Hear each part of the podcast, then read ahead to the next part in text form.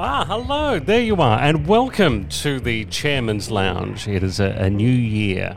And it would take an act of extreme optimism to say that it's going to be any better than 2023. The Middle East will get worse. Trump will win the election.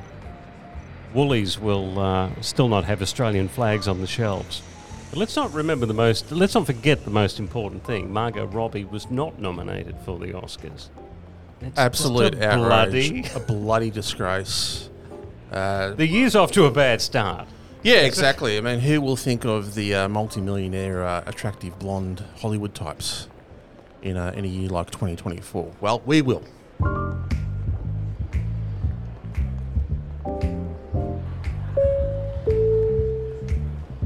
Anyway, well, welcome, uh, welcome to the lounge, and and and Daniel James, you've brought us here. This is terrific. We've gone OS, and we are at the uh, Chairman's Lounge, New Hampshire. Well, 2024, whether we like it or not, is going to be, again, the year of the Donald. And hence, we are here in New Hampshire because there are machinations that are happening. Um, no one, not even Americans, understand the American political system. No, no, no, no. Uh, but apparently, there But, is but if you have watched West Wing, you will know that New Hampshire's a big one. New Hampshire is the big one because for so much of uh, America's political history, New Hampshire has been the litmus test. If you win New Hampshire, quite often you go on to win the presidency. Now, in this case, it's Trump just trying to win the nomination from the Republicans. But um, he's going very well so far. And and I think it's it's it's it's magnificent. I think it's it's warming. I think it's lovely and fluffy that, that Donald Trump has uh, has once again embraced democracy. He loves democracy. he's back in. You know. He, his approach to democracy is, gee, it's fantastic when I win. Um, gee, it's fucked when I don't. Here in New Hampshire, I, I might point out that we've got our woolies in, be, uh, woolies on because in New Hampshire, brisk, this time of the year, let me just, I think I can reach over and let me just open the window. It's warmed Jesus! Up, it's, it's warmed up a bit. on, Just wait, just. Oh, Oh, man. Relatively balmy compared to yesterday. Uh, so welcome to New Hampshire.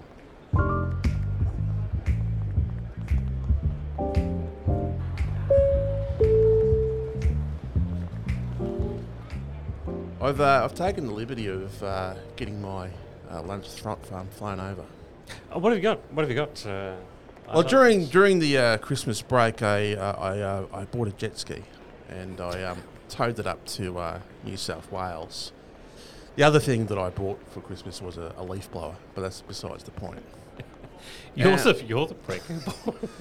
So I went up there and um, I spearfished some uh, blue groper. oh, good for you. Little did I realise Just- that it was actually the New South Wales official state fish, and it caused a bit of a, uh, a, a rancor, it caused a bit of a controversy. But I tell you what, it's fucking tasty. And they Very, put up, very tasty. they put up a fight. They put up a fight. You should sort of see them squirm around when I put the bloody spear through him. Oh. You know, something that makes me sad uh, for this episode is that we're seeing off another Australia Day.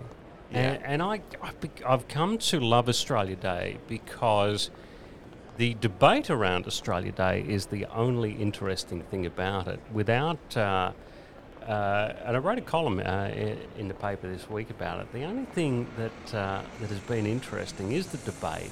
Without it, we're just left with this flag waving wank uh, that doesn't really hold. It's just a, so, a soulless and joyless kind of day. Yeah. And, um, so I, I, I've been a big one for changing the date, but I've got to say, I- You- you- it's going to be rough when we do. Your, your January is going to be meaningless. it's going to be full of boredom and monotony. Yeah, well, you know, as we go along with this thing, it just becomes more and more of a sort of a, a, a grandiose cosplay sem- seminar. Mm, a blue cosplay. Yeah, we have people wearing the you know the, the sacred Australian flag as capes.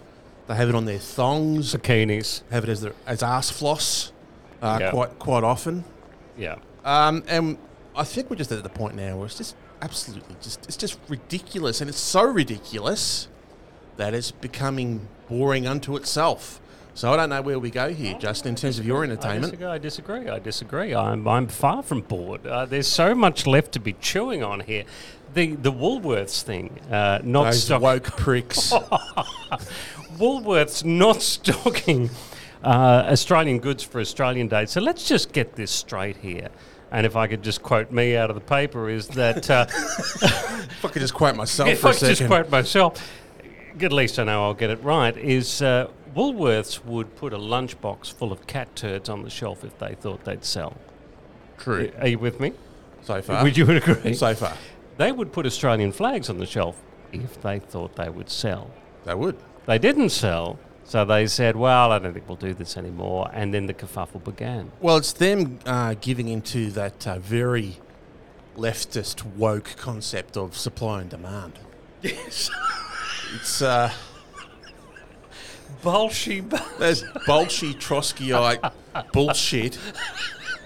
It turns out that uh, people don't want to buy plastic, disposable Australiana Yeah. every every year. Yeah.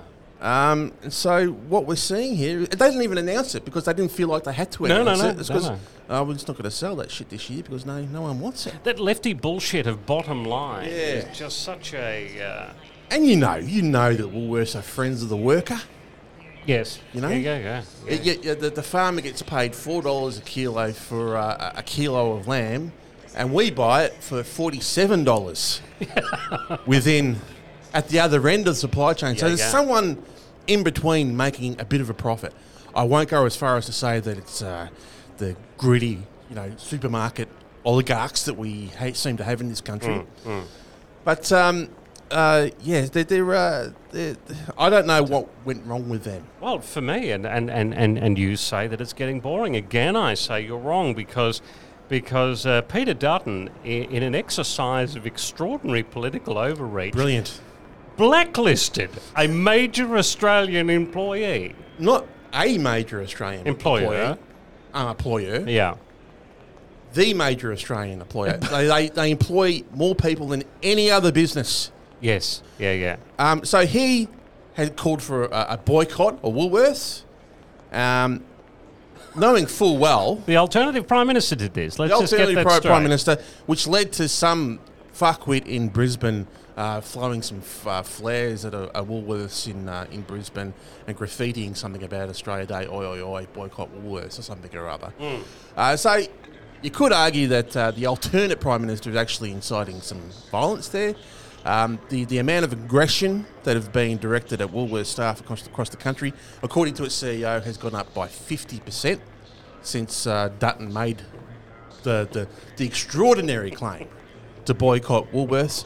So this is what happens with Dutton. He goes on, um, you know, uh, Ray Hadley's show or 2GB or wherever it might be. It might be 4BC, whatever it is. And when he's speaking to the Well, you don't want to get challenged. You don't want anyone challenging you. when he's speaking to the ABC or someone Yeah, like that, yeah, yeah. he's trying to be statesmanlike. He's trying to hold it together, and I, I just get the sense he's trying to hold it together all the time. Mm. But when he goes on Sky After Dark or one of those other wet nurse programs, he he tells the public what's on his mind. Yeah, yeah. Um, and sometimes he doesn't think it through, and I don't think he thought this one through. He, he, he did what he did during the referendum. He lobbed the grenade and then was nowhere to be seen since. He hasn't been seen since. No, no, And there's no, a bit of news going on at the moment And that the- uh, maybe the leader of the opposition might want to be on point about. Yeah, yeah. But he hasn't been seen or since because He's he'll the be witness asked about protection this. program. He'll be Yeah. asked about this. Yeah, yeah, yeah, yeah, yeah. Uh, Jeff Kennett has now come out and said that the prime minister. Sorry, just sorry, no, sorry. You've got his name wrong. sorry, go go Yeah, ahead. It's uh, Jeff. Every should resign Kennett. So Jeffrey uh, has called uh, has called on uh, the prime minister to resign. this I'm not making this up. Come on, I'm trying to put some irony in my voice, and I can't do it. Jeff has actually called on the prime minister to resign for not backing Australia Day enough. Yeah. So just let that sit, just let that sit with you for a second. Then we've got the uh, the most important role in Australia, which is the Australian captain, Australian of the, of captain the, of the cricket team. by, by, by and in every way the most difficult. And so we had Pat Cummins, the, Pat the men's Australian cricket captain. Captain, he was asked a straight question. He goes, "Do you support Australia?" Something along those lines. And he prefaced it by saying, Australia is a great country. I love this country so much. Uh, we should have an Australia Day. But I don't think maybe the 26th of January is the most appropriate day. And by fuck did that set the right wing nut jobs off. Gee whiz. Forget about rubbing sandpaper on a ball. This really ticked them off. Yeah, exactly, exactly. And um, that's what we've seen. I mean, they, they, were, they showed more indignation about this than they did over the Robo Debt Royal Commission, Yes. in Yeah. which thousands of lives were impacted, where this is just some guy having an opinion. Australia Day. Yeah, it's uh, we don't please don't change the date anymore. I know I was a big fan for it. I know I've been writing columns and calling for it and going on talk shows and saying, "Hey, listen, it's got to change the you've- date." But please don't. Please Harold, don't. You, you've been called all sorts of names in the paper because of your position I on this. have, but I will be bored shitless if they get rid of it. You know, it's just one of those Well, you're not- great. You're not interested in the tennis? The tennis is entertaining. No, no, I'm not interested in the tennis. As a matter of fact, this this was my January fun, and you bastards want to pull it out from under me. Yeah, I look. Uh, I don't know why we can't get over it here. We we've had. Uh, you know, who would have thought that uh, just say no to drugs wouldn't work? And now turning to the Aboriginal pa- people and saying, "Look, just get over it for fuck's sake," has not worked. Why did that not work? I just don't understand. I can't work it I out. can't Maybe get my it's head because people anymore. because we're the most incarcerated population on the face of the planet, something like that. Shit, that was it.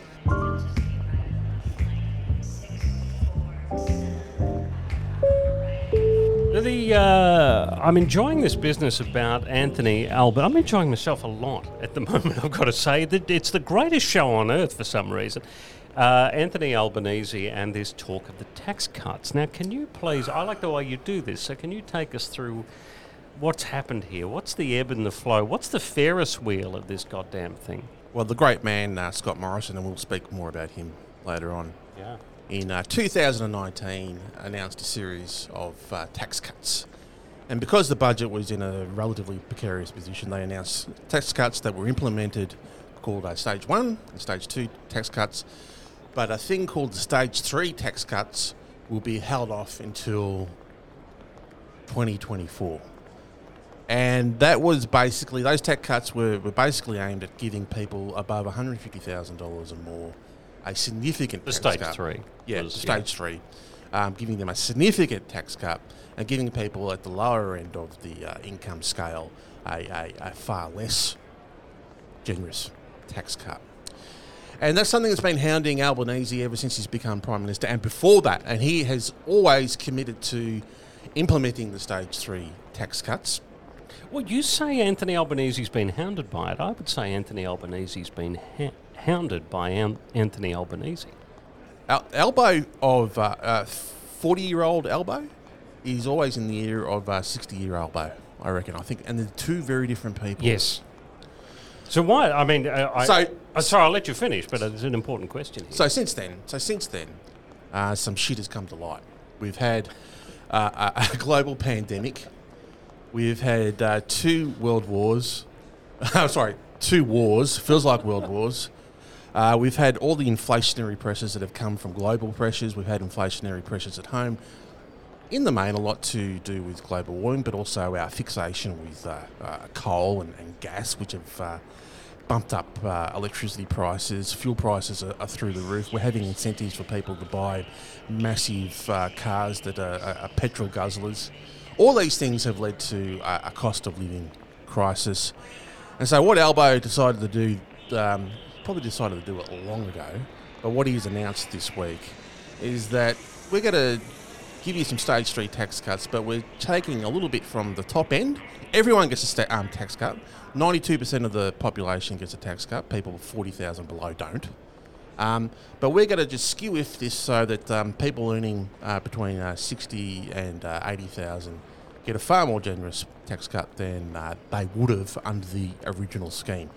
Now, this is being talked about as a broken promise. Um, and that's where we are in, uh, in the media landscape in this place. People are focusing on the politics of it, uh, not so much on the policy of it.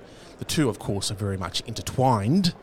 But I think that um, when you announce a tax cut that's going to benefit 92% of the population, 11, 11 million people receiving a tax cut during Yeah. a cost of living crisis, I think that is superb wedge politics from the Albanese government. Okay. Well, before he announced what the plan is actually going to be, which he's really only just done, before that, it was allowed to fester that he was going to be removing any form of tax cut for Yeah. people over $150,000. Now, it didn't end up being quite that extreme to what it is, but here's my thing, and I'm talking more from a politics point of view here, is why did he ever promise so wholeheartedly to implementing the stage three tax cuts just exactly as they were. He, I, I mean, I, I know that people. ch- Why do we have to put up with this over and over again? Why can we not have a prime minister saying, "Look, at this stage, it's our plan to do Yeah. stage three, but things change, shit gets real." New shit comes Shit- to shit light. comes to light. Thank you, Mr. Lebowski. New shit comes to light, and we need to. We may need to change that, but at this stage, we're playing. Instead, there we've seems got to this be- sort of rubbish kind of Yeah. mealy mouth talk about, oh no, we will not change it, and There seems to be a great reluctance amongst the political class on both sides of the political divide to preface things. So, like you said, you know, at this stage, it is our full intention to implement the stage three tax cuts as they are. This is Albanese coming into government Yeah. In 2022. Mm. Yeah. Um, giving himself, if he if he prefaced it that way, Yep. he will give himself some wriggle room. So when shit Yep. comes to light, okay, well we need to change course now. We need to make sure that we don't impact uh, inflation, and by you know weighing the, the tax cuts to the lower end of the uh, income scale. Um, you're going to have people buying, um, you know, uh, extravagant things like uh, bread, milk, water, nappies. electricity, nappies, Yeah. uh, maybe maybe some books for their kids to go to school, that sort of thing. Um, and so they've done it. They've done it in a. The way they've done it has been very very clever. It's actually very clever politics. They've had conversations with the Reserve um, uh, uh, Bank governor. The, the the head of the Treasury has done the same. So they've lined it all up, but the messaging around it and to Yes. to, to spring it on the Australian people, knowing that there are people in um, the commentariat that are going to leap all over this and muddy the messaging as a result because they'll be focusing on the politics and not the cuts.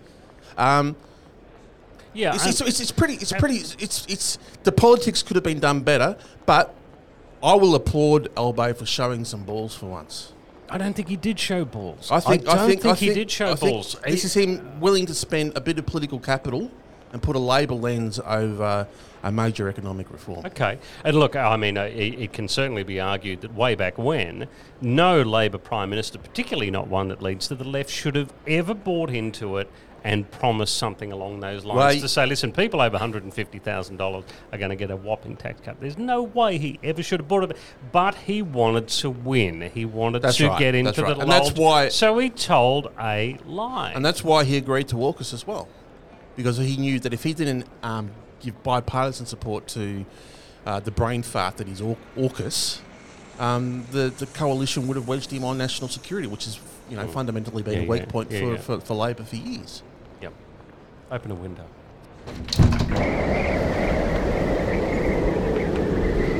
Just uh, yeah, it's that. Thanks, thanks. Just uh, speaking it's of finding up, it's finding Go- gorgeous. I thought I saw some blue out there before. Speaking of cold gusts of wind, Scott Morrison has announced that he would be uh, he will be uh, retiring. Yeah. stepping away.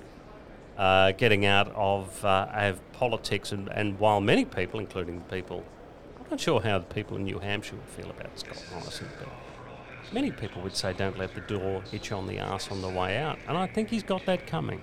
Well, the main thing I'm concerned about is the January unemployment rate held relatively steady. But now that Scott Morrison has resigned, has resigned from his 17 It's jobs, tips. It's just tilted. I, I have concern about the uh, the job rate in February because who knows how many jobs he's got. Pretty much recognised as perhaps not the worst prime minister. There's debate around that, but certainly the worst person to be prime minister in living memory. Yeah, I think. I was on TV and uh, uh, the host asked me. Stop uh, name dropping. Stop, stop. You know, referring to your global media empire all the time. And somebody said, "Don't make me open the window." Again. Uh, and somebody said, "How's uh, how's he going to be remembered?" And that involuntary reaction, I started to laugh, and then had no real intelligent answer to it. He's going to be remembered incredibly poorly. Uh, Even- even- the um, Even the most rusted on um, right wing commentators uh, across the board within uh, the Nine Media Empire and the Murdoch em- Empire have been very, very quiet Yeah. about his Yeah. departure. he did so. So look, Robo Debt.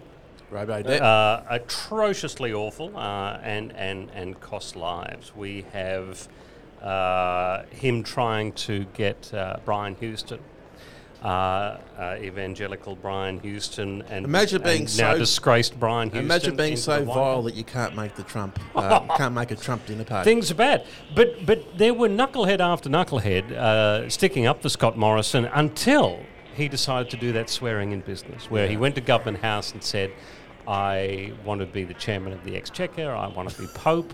Uh, I want to be the head of the scouting movement. I- uh, I just wanna- swear me in for everything. I want to. I want to. I want to be uh, chairperson of the Melbourne Cricket Club. Yes. You know, I want to be a you know uh, the head honcho down at Bondi, surf lifesaver.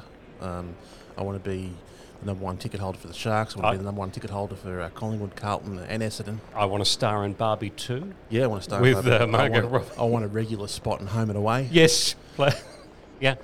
And uh, he was allowed to raise his right hand and uh, say, "So help me God," and it all happened.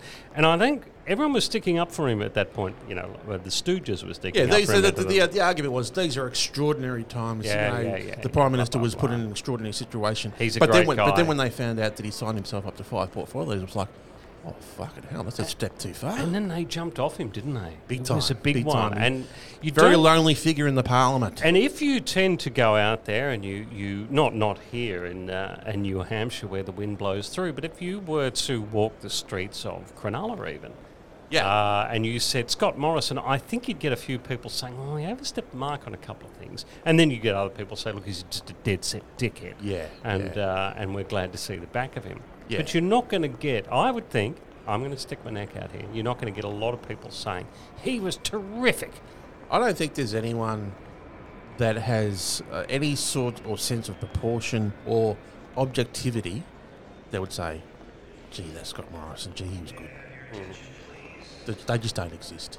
And it's not going to turn around from and he, he's, he's gone into what's the name of that crew that he's gone in? with? Well, he's landed on his feet. So after negotiating he a, does um, uh, uh, Australia as a client state to the uh, American military-industrial complex, um, he has signed up with a mob called See, and you said he didn't achieve anything.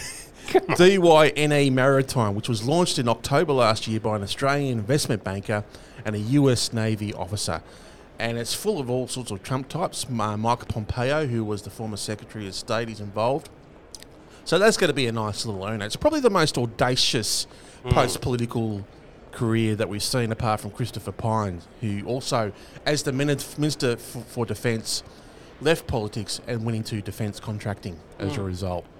Um, you, it makes you wonder that while we have some of these politicians in these leadership positions, how much of their, uh, how much of what they do in a policy and political sense is purely and utterly aimed at feathering their nest post politics? Is a big question because I think it uh, diminishes our democracy and our policy making to a large extent, and we're seeing it more and more. Well said, damn right. And to the people that have just hired him, uh, we should point this out. No matter what he wrote on his resume, he does not hold a hose. and if you're ever if you're ever looking for him, you'll probably find the prick somewhere in Hawaii playing a ukulele.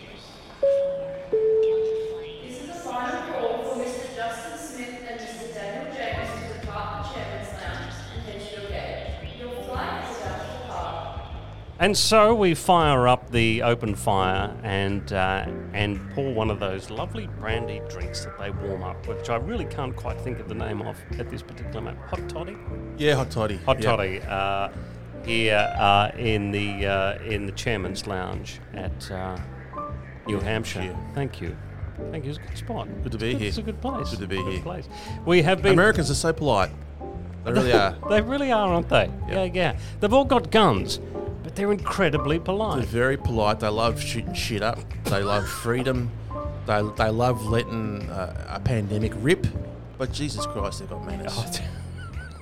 we, we have been produced by the Content Engine, the podcast and video content specialists, great storytellers, and they are also life members of every Chairman's Lounge in the world. You can stay in contact with us, and we'd love it if you did, live from the Chairman's Lounge at gmail.com. Bye.